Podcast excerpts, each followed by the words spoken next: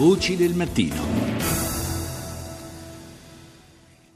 Sono 80 anni oggi dalla morte di Antonio Gramsci, filosofo, giornalista, fondatore e segretario del Partito Comunista Italiano, eh, un intellettuale eh, che ha segnato eh, in modo forte e incisivo la cultura italiana del secolo scorso. Ne parliamo con eh, Giuseppe Vacca, che è presidente delle edizioni nazionali degli studi Gramsciani. Buongiorno Vacca.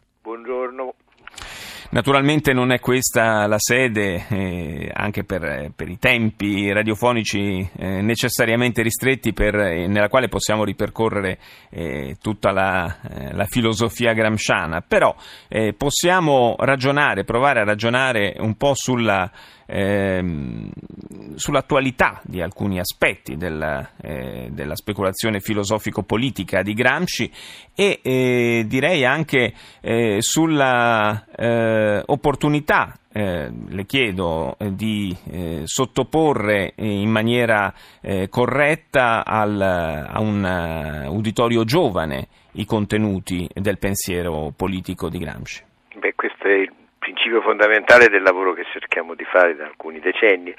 con una nuova edizione critica integrale di tutti i suoi scritti,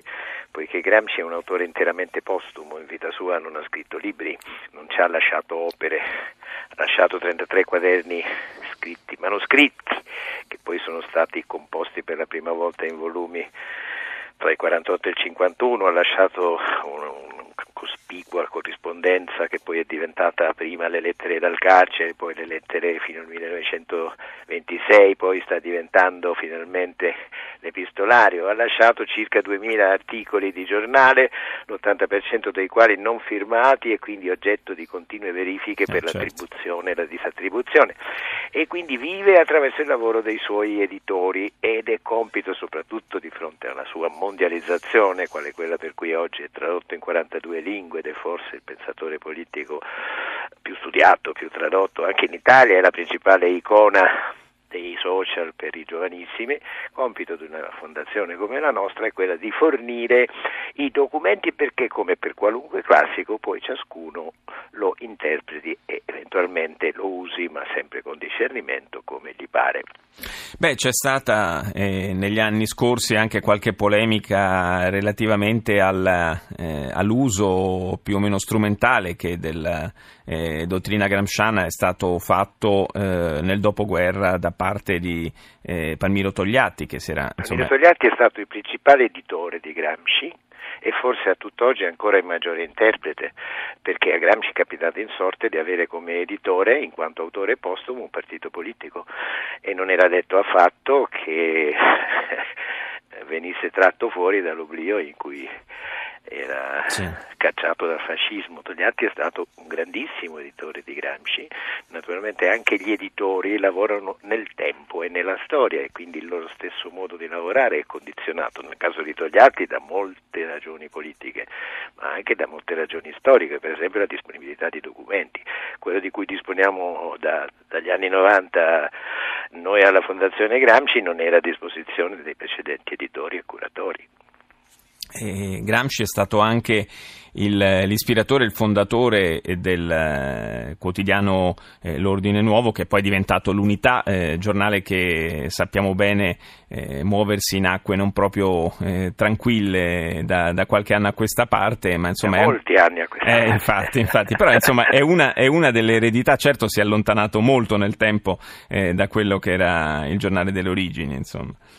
Beh, nasce come un giornale che deve avere l'ambizione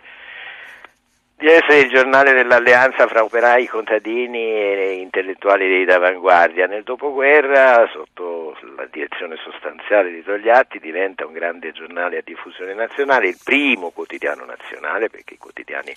italiani nascono tutti come grandi quotidiani regionali e poi si espandono a dimensione nazionale fino a che non nasce Repubblica e nello stesso tempo la concezione, l'ispirazione che Togliatti gli dà,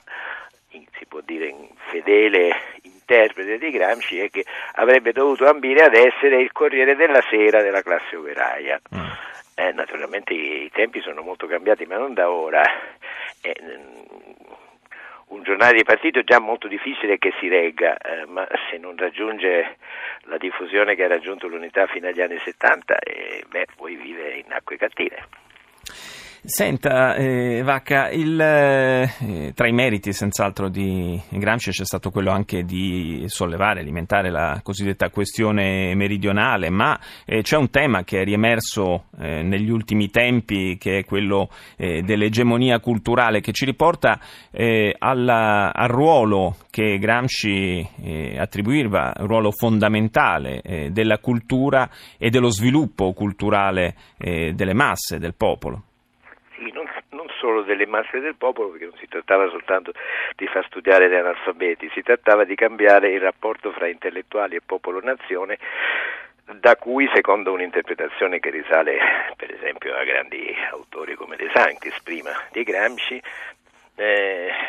la frattura fra intellettuali e popolo era alle origini del fatto che l'Italia era arrivata buon'ultima a comporsi in uno Stato nazionale e questa poi era un'origine che aveva come dire, procrastinato questa